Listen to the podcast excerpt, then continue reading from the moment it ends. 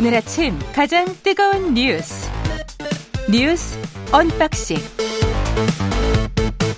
자, 뉴스 언박싱 시작합니다. 민동기 기자, 김민하 평론가 나와 있습니다. 안녕하십니까? 안녕하십니까? 오프닝을 써놨더니 너무 길어요. 제가 할 말이 너무 많아서 이 노동시장 개혁과 관련해서는, 그래서 노동개혁과 대통령실의 마케팅이라고 해야 될까요? 노동, 노동개혁에 관련된 마케팅 여러 가지를 좀 짚어보고 싶은데, 예. 관련해서 오늘 또, 어, 어제도 또 메시지가 나왔습니다. 건폭을 뿌리 뽑겠다. 그러니까 윤석열 대통령이 아직도 건설 현장에서는 강성 기득권 노조가 금품 요구, 채용 강요, 뭐 공사 방해와 같은 불법 행위를 자행하고 있다. 그러면서 건설 현장의 갈치 폭력 등 조직적인 불법 행위에 대해서 뭐 검찰, 경찰, 국토교통부, 고용노동부가 협력을 해서 강력하게 단속하라, 이렇게 지시를 했습니다. 그러면서 건설 현장 폭력 행위를 윤 대통령이 건폭이라고 이제 언급을 했는데요. 네. 검찰에서는 그런 표현을 좀 쓰나 보죠. 그, 그런가 봅니다. 네. 그래서 건폭이라는 그런 단어가 일단 등장을 했고. 은어... 네. 것 같습니다. 어, 언론들이 이를 또 주요하게 보도를 하고 있습니다. 그리고 윤 대통령이 강성노조 불법 행위 때문에 노동자들이 일자리를 잃고 공사는 부실해지고 있다. 그 피해는 국민에게 전가가 되고 있다. 이런 점을 또 강조를 했고, 대통령실 관계자가 건폭이라는 표현에 대해서 설명을 또 부차적으로 했습니다. 그러니까 직접 건폭이라는 용어를 쓴 이유는 문제의 심각성을 표현하기 위한 그런 차원이다. 이렇게 지금 얘기를 했고요. 음. 또 윤 대통령이 국무회의 뒤에는 뭐 국토교통부 장관이라든가 법무부 장관, 뭐 경찰청장, 고용노동부 차관으로부터 직접 그 대책을 추가로 보고를 받았고요. 역시 강도 높은 대책을 주문을 했습니다. 상당히 이 문제와 관련해서 정부가 강경 드라이브를 걸 것으로 예상이 되고 있습니다. 예. 그 유행어의 조짐이 있어요. 이 건폭. 건폭. 예. 입에 네. 착 붙지 않습니까? 예. 그러니까 또 무슨 폭이 있나요? 뭐 학폭, 뭐 주폭, 아, 뭐 이런 거 아, 비슷한 건데. 그렇구나. 거기다 이제 붙인 것 같습니다. 아, 네. 학폭, 건폭. 그러니까 예. 이거 언론 보도를 잘 보면은 이 건폭이라는 용어의 유래에 대해서 이제 몇몇 언론들이 이제 쭉 썼는데, 예. 이런 설이 있더라고요. 그 이 건설 노조의 건설 현장에서의 무슨 뭐 폭력 행위라든가 뭐 이런 음. 부당한 행위라든가 이런 것들에 대해서 이제 아주 그 단호하게 대응해야 된다 이 얘기를 하는데, 한동훈 법무부 장관이 근데 이것은 노조의 문제가 아니고 폭력의 문제이니까 그 부분을 부각했으면 좋겠다. 음. 이렇게 이제 조언을 했고, 거기에 대해서 윤석열 대통령이 건폭이라는 단어 어떠냐 이렇게 해가지고 이 얘기를 썼다. 그러니까 대통령이 직접 고안한 단어이다. 이렇게 보도하는 언론이 있습니다. 그걸 볼 때 이 대통령은 이제 유행어를 많이 이제 만든다. 그 제가 볼 때는 검경이 지금 어, 건폭 수사단을 출범시키기로 했대요. 그런 걸 볼 때 아, 유행어의 조짐이 있다 이런 생각이 드는데, 음. 이 건설 현장에서 건설 노조가 폭력을 사용하고 이랬다면 그거는 다 법적 책임을 지도록 해야죠. 한동훈 장관 말이 맞네요. 그렇죠. 노조의 문제가 아니고 네. 폭력의 문제다. 그렇죠. 수사를 다 해가지고 네. 그러한 이제 폭력 행위를 뿌리를 뽑아야 되는데, 문제는 이제 이렇게 폭력 행위로 분류되는 것 중에는 이게 당연히 이제 어떤 나쁜 사람들이, 그게 뭐 건설 노조원이든 누구든 나쁜 사람들이 나쁜 행위를 한 것도 있지만, 일전에 쭉 말씀드렸듯이 그 건설 현장의 구조적 문제로부터 발생하는 것들이 있거든요. 그렇다고 음. 하면은 예를 들면 미국에서 총기 문제다라고 했을 때는 총으로 사람을 이렇게 해하는 사람들을 당연히 처벌하고 당연히 문제 제기하고 이걸 다 뿌리 뽑아야 되지만, 그러면서 항상 하는 얘기가 이 총기 소유에 관련된 이 규제나 이런 것들이 필요하다는 얘기 그래서 하지 않습니까? 네. 근데 지금 건설 현장에 이 건폭 문제보다도 제가 볼 때 심각한 것은 이 불법 다단계 하청, 다단계 하도급이거든요. 음. 그러니까 이거는 법령 위반이에요. 법에는 일 단계까지만 하청을 하도록 되어 있는데 이게 막 몇 단계에 걸쳐서 하청을 하는 그런 것들 때문에 아, 부실 공사가 일어나고 안전 수칙이 지켜지지 않고 이 건설 노동자들의 고용이 불안정하고 이런 문제 다 거기서 발생합니다. 그러면 이런 현장의 문제를 이렇게 다각적으로 어, 좀 해결하겠다라는 어떤 세트가 나와야 되는데, 건폭 이러면은 누가 봐도 이거는 아, 뭔가 보여주게 하려는 거 아니냐 이런 생각이 들 수밖에 그러니까, 없다는 거죠. 그리고 이제 이게 이어지는 게 계속 이제 노동 개혁 이야기하면서 네. 가장 그 자주 빈도수가 나왔던 게 노조의 기득권은 젊은 사람들에게 미래에 대한 희망을 포기하게 만드는 약탈령이, 어제는 이제 약탈령이라는 단어가 나왔고, 근데 그 앞에 이야기들은 지금 윤석열 정부 들어서서 대통령실이 꽤 많이 나오는 이야기들이고요. 그리고 묘하게도 예. 어제 오늘 그 몇몇 언론들의 보도를 보면 엠지 세대 노조가 출범했다라는 기사가 좀 많이 실렸거든요. 그렇죠. 한 팔천 명 정도의 노조가 출범을 했더라고요. 네, 이제 예. 양대 노총을 상당히 좀 비판하는 그런 내용이고, 음. 엠지 세대 노조라는 단어가 이제 대통령실에서 나오고, 음. 이제 보수 경제지에서도 나오고, 이런 또, 어, 보이는 것도 좀 기운데, 제가 봤을 때 언론들이 오늘 건폭이라는 단어를 많이 주목을 하긴 했습니다만, 사실 그 김민하 평론가가 얘기, 얘기한 것처럼요, 어제 대구에서는, 예. 또 하청 노동자 오십 대 노동자가 또 건설 현장에서 추락해서 사망을 했거든요. 음. 그러니까 그런 부분들이 왜 발생을 하는가에 대해서도 사실 따지고 들어가 보면 이건 사용자였던 그런 상당히 좀 과실이라든가. 그거는 구제 문제로 생각하지 않고 일탈의 문제로 생각을 하겠죠. 만약에 그렇다라고 예, 한다면. 건폭은 일탈의 문제가 아니고 구조의 문제라고 생각을 하는 것이고. 그러니까 예. 종합적으로 들여다봐야 할 사안들이 굉장히 많은데 예. 지금 대통령실에서 나오는 메시지를 보면은 지나치게 노조 쪽에 지금 초점이 맞춰져 있거든요. 근데 요거에 대해서 최경원 음. 기자님 말씀하셨듯이 음. 이 메시지가 잘 조율되고 잘 기획돼야 돼요. 왜냐하면 제가 어제 또 잘 이해가 안 됐던 게 음. 어제 대통령 그럼 중심 메시지는 어쨌든 건폭 아닙니까? 그런데 거기 그 얘기를 하면서 물론 다른 맥락에서 나온 얘기겠지만 노조 기득권들 때문에 이제 지금 말씀하신 대로 젊은 사람들의 일자리가 생기지 않는다는 메시지 같이 나왔어요. 그런데 근데 건설 현장에 젊은 사람들이 갑니까? 그렇죠. 이제 그런 인식을 가지게 되지 않습니까? 그래서 외국인 노동자들이 한동안 그렇죠. 코로나십구 때문에 못 와서 건설 현장이 스톱되고 그런 일들이 있었던 맞습니다. 거 아니에요? 네. 그래서 이런 네. 메시지가 막 이렇게 다 지속해서 나오게 되면 그러면은 아 이게 이런 도식을 유도하는 거 아니냐. 이른바 이제 건설 현장의 폭력 문제는 노조 문제는 노조 기득권 문제는 는, 젊은 사람들에 대한 어떤 피해 이렇게 가는 건데 는 뭐 중장년 기득권 노조 그렇죠. 그렇죠. 그러니까 요런 귀족 노조, 강성 노조 요런 도식으로 네. 할 것도 아니고 이 젊은 사람들 일자리 얘기는 또 별개의 문제거든요. 그렇죠. 제가 볼 땐 최경환 기자님이 그 말씀을 하고 싶은 거죠 지금. 그러니까 노동 개혁을 저도 정말 했으면 좋겠어요. 그 유연성 문제랄지 중장년 세대와 엠지 세대 간의 갈등 이게 좀 제로섬 게임 양상을 보이고 있고 근데 제로섬 게임으로 몰고 가는 지금 집단들이 있습니다. 집단들이 있어요. 네. 음. 그리고 거기에 묘하게 기업과 정치권이 결합되어 있는 것 같은 그런 느낌을 드는데 지금 노동개혁을 하려면 노동시장만 경직된 게 아니고요. 우리 기업 문화 자체가 경직됐잖아요. 그렇죠. 보통 영미권 가면 이직하면 다 승진해요. 그렇죠. 그리고 연봉 높여줍니다. 경영직 채용이 다 일반적이에요. 근데 우리는 일부 아이티 기업들 제외하고는 이런 문화가 희소하고 전통적으로 대기업은 다 공채 중심이고 음. 다른 회사에서 왔다고 하면 경력기간 깎아버립니다. 그리고 대기업 재벌은 상명하복, 회장 가족 중심 문화, 불합리한 게 굉장히 많죠. 시끄러운 일만 잘하면 돼 이런 식이에요. 그러니까 창의적인 젊은 인재들 뽑아놓고 시키는 일만 하면 돼라는 수동형, 공장형, 관료형 조직원으로 바꿔놓는 게 대기업의 조직 문화예요. 왜 그러냐? 회장 아들 승계를 위해서 그랬던 적이 굉장히 많아요. 음. 그럼 회장 아들 승계를 편법 또는 불법으로 해서 얼마나 문제가 많이 됐습니까? 그렇죠. 이병철 회장, 이건희 회장 다 마찬가지잖아요. 이재용 회장.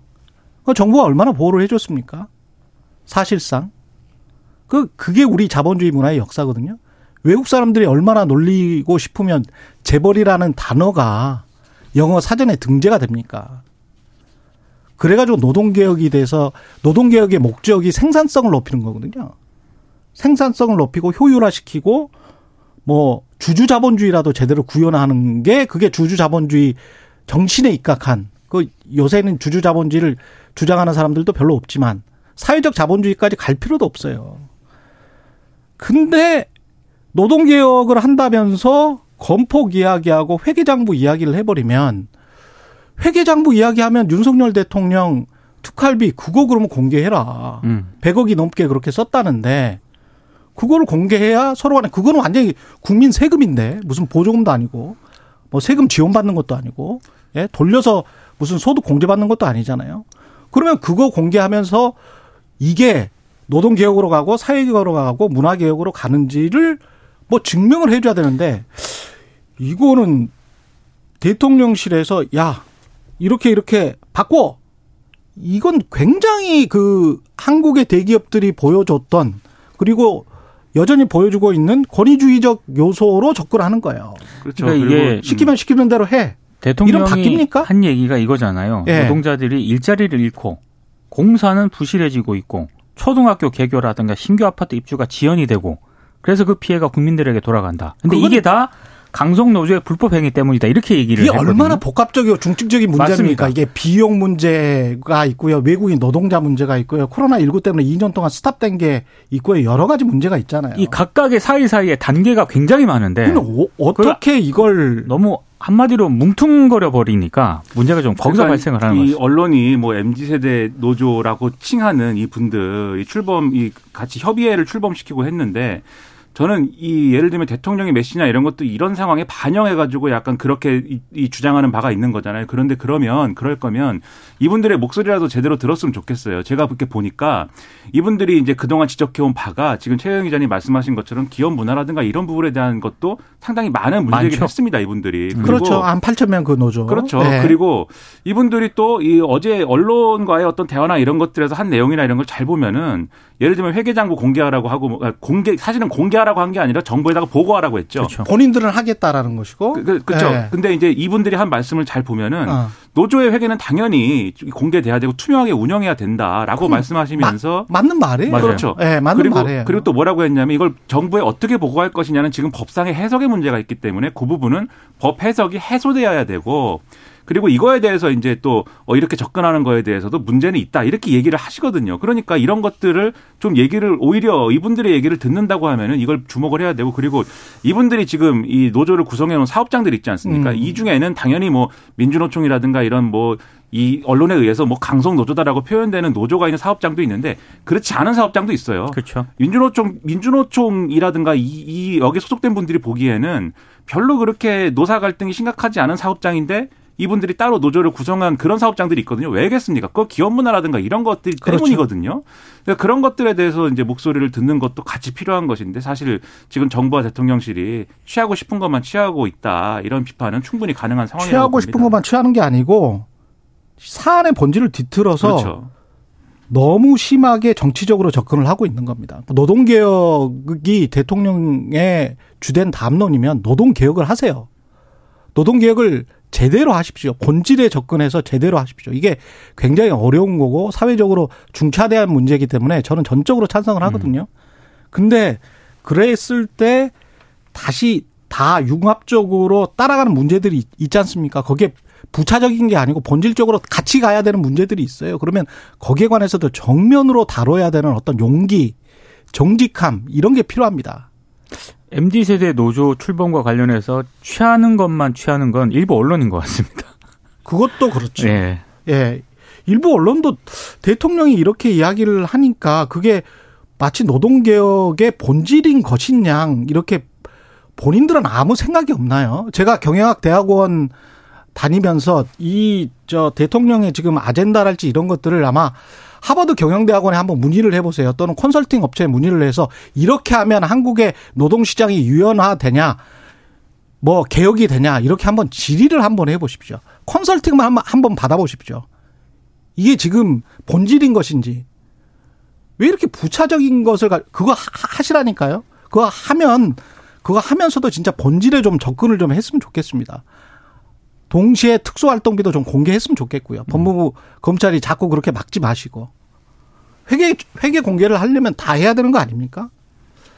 노조장부 제출에 관해서도 입법조사처 해석이 지금 다르다는 거잖아요. 그러니까 국회 입법조사처의 해석은요. 일단 노조가 행정관청에 제출해야 하는 결산 결과와 운영 상황이라는 게 있거든요. 근데 여기에는 재정에 관한 장부와 서류가 포함되지 않는다. 이렇게 이제 입장을 내놓았습니다. 그러니까 노조법 십사 조를 보면은 노조는 재정에 관한 장부와 서류를 작성을 해서 주된 사무소에 비치하도록 규정을 하고 있고요. 또 이십칠 조를 보면 노조는 행정관청이 요구하는 결산 결과와 운영 상황을 보고하도록 그렇게 규정을 하고 있는데 입법조사처의 해석은 이 행정관청의 요구로 결산 결과와 운영 상황을 노조가 보고를 하더라도 재정에 관한 장부와 서류는 반드시 제출해야 되는 건 아니다. 이런 취지라는 겁니다. 이 입법조사처 입장은 대법원 판례를 근거로 삼았기 때문에 이렇게 따지고 보면은 이건 해석의 여지가 상당히 많은 그런 대목이거든요.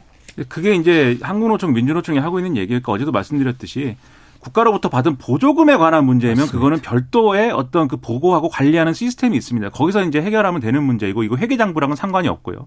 그다음에 회계장부라고 얘기를 하면 그것을 확인, 정부가 확인해야 될 사항은 비치가 돼 있느냐. 조합원이 공개를 요구할 때 공개를 하느냐 이 부분인 것이고 그다음에 결산이나 뭐 이런 것이 필요하다 그러면 그것과 관련된 따로 서류나 또는 따로 보고서를 만들어서 정부에 주면 되는 것이지 회계장부 자체의 내용을 열어가지고 음. 줄 필요는 없다라는 해석인 거예요. 그게. 그러니까 이런 해석의 차이가 있기 때문에 논란이 계속될 수밖에 없는 거죠. 예. 노란봉투법은 국회 환노위를 통과했고요. 이것은 뭐 이정식 고용노동부 장관이 나오기 때문에 다음 뉴스를 전해드리겠습니다. 이재명. 어, 당대표 체포동의안은 민주당 의총으로 했는데 자율투표에 맡긴다? 일단 당론으로 정하지 않고 자율투표에 맡기기로 했습니다. 어제 이제 그 의총을 열었는데요. 일단 의원들 총의가 오는 이십칠일 본회의 표결 과정과 결과에도 흔들림 없이 반영이 될 것이다. 이게 이제 박홍근 원내대표가 기자들에게 한 얘기인데 이재명 대표가 기, 비공개 의총에서 발언을 한 게 있거든요. 예. 검찰이 이렇게 없는 죄를 만들 줄은 몰랐다. 영장 내용을 보면 돈을 받은 게 없다는 게 입증이 된다. 이렇게 말을 했고요. 또 기자들 앞에서는 영장을 아무리 살펴봐도 돈 얘기가 전혀 없다. 조그마한 기여를 한 누군가도 오십억, 백억을 받았는데 그 사건에 부정하게 관여를 했다면 이렇게 돈 한 푼도 안 받았을 리가 없지 않느냐. 이렇게 얘기를 했습니다. 일단 의총에서 흔히 말하는 자유토론 시간이 있었는데 비, 비명계인 설훈 전재수 의원 두 명만 자유토론에 나섰거든요. 근데 박홍근 원내대표가 한 설명에 따르면 두 의원은 부결 입장을 밝혔다라고만 전하고 있고요. 전재수 의원 같은 경우에는 의총에서 구속영장 청구서에는 증거와 물증과 법리가 하나도 없다. 부결시켜야 한다. 이렇게 말을 한 것으로 일단 알려지고 있습니다. 그러니까 이게 이 의총의 어떤 정치적 의미랄까요? 쟁점이랄까요? 그런 건 이런 겁니다. 그러니까 체포동의안을 국회에서 처리를 할 건데 뭐 이탈표가 뭐 스물여덟 표가 넘으면 가결이 된다 뭐 이런 분석을 언론에 했지만 그건 이제 제가 볼 때 힘들고 그러나 다만 이탈표가 있을 것이냐 그리고 그 규모가 얼마나 될 것이냐 이게 이후 상황에 미치는 정치적인 영향이 있기 때문에 그렇죠. 그거를 최소화하고 싶은 게 이재명 대표와 당 지도부의 생각이에요. 근데 그렇게 하려면은 이 예를 들면 당론 투표를 하자고 강제를 해가지고 다 그냥 부결시키시오라고 할 것이냐 아니면은 자유 투표를 하더라도 좀 이렇게 우리의 총의를 모으는 형태로 좀 이탈표 최소화를 할 것이냐 이 두 가지 방법이 있었을 텐데 의원총회에서는 후자를 선택한 거죠. 근데 요거의 전제 조건은 뭐냐면 이른바 이제 지금 이재명 대표의 책임에 대해서 목소리를 높이고 있는 당내 지금 말씀하신 소위 말하는 비명계라든가 뭐 이런 분들이 있지 않습니까? 이런 분들이 체포동의안 부결에 대해서 얼마나 호응을 할 거냐의 문제였는데 어제 분위기는 호응을 한 거예요. 다만 제가 보니까 발언의 좀 뉘앙스가 그 뭐랄까요 좀 미묘한 게 있습니다. 그러니까 설훈 의원 같은 경우에는 이렇게 얘기를 했다는 거예요. 이 부결, 부결시켜야 되는데 이재명 대표가 부결시키고 나면은 어떤 행동을 하지 않겠는가? 그러니까 어떤 행동? 이게 뭘 의미하는 거냐? 이런 의문이 있고 좀 분위기가 예를 들면은 지금 체포동의안이 한 번 오는 걸로 끝나지 않을 거라는 전망들이 있지 않습니까? 다른 수사를 또 하기 때문에 그 관련돼서 이 차로 체포동의안이 또 올 수도 있고 한데 그때 계속해서 이탈표가 늘어날 가능성도 있는 것이고 뭐 이런 여러 가지 가능성이 있어서 이게 이번 체포동의안 부결에 대해서는 소위 말하는 비명계도 뭐 힘을 실어주지만 이후 상황 속에서는 어떤 목소리를 어떻게 낼지 모른다라는 걸 이 의총에서 나온 음. 얘기들이 뒷받침을 하고 있는 것 같습니다. 예. 그리고 해외 뉴스 한 가지만 푸틴이 핵 군축 조약 참여를 중단했다. 그러니까 중단 미국과, 선언을 했다. 그러니까 미국과 러시아 간 핵무기 예. 감축 협정이 뉴스타트라는 게 있거든요. 예. 여기 참여를 중단하겠다라고 선언을 했습니다. 그러니까 미국이 먼저 핵실험하면 러시아도 핵무기 실험을 할 준비가 이제 핵무기 실험을 하겠다라는 그런 취지의 발언인데 우크라이나에서 나와라 이거죠 지금. 나오라는 예. 거고요. 예. 이 결정이 전제를 달긴 했습니다. 음. 아예 탈퇴가 아니라 참여를 일시적으로 중단하라는 것이다. 이렇게 얘기를 했기 때문에 알겠습니다. 미국의 상황에 따라서 러시아도 대응을 할 것으로 보입니다. 그러니까 우려되는 바는 이런 음. 주장이 음. 이 우크라이나와의 전쟁에서 핵무기를 일부 사용하는 것을 정당화할 수 있다는 우려가 그러니까, 있기 때문에 그렇죠. 예, 그렇게 돼서는 안 되겠습니다. 예, 뉴스 언박싱 민동기 기자 김민하 평론가였습니다. 고맙습니다. 고맙습니다. 고맙습니다. 케이비에스 일 라디오 최경영의 최강시사 듣고 계신 지금 시각 일곱 시 사십일 분입니다.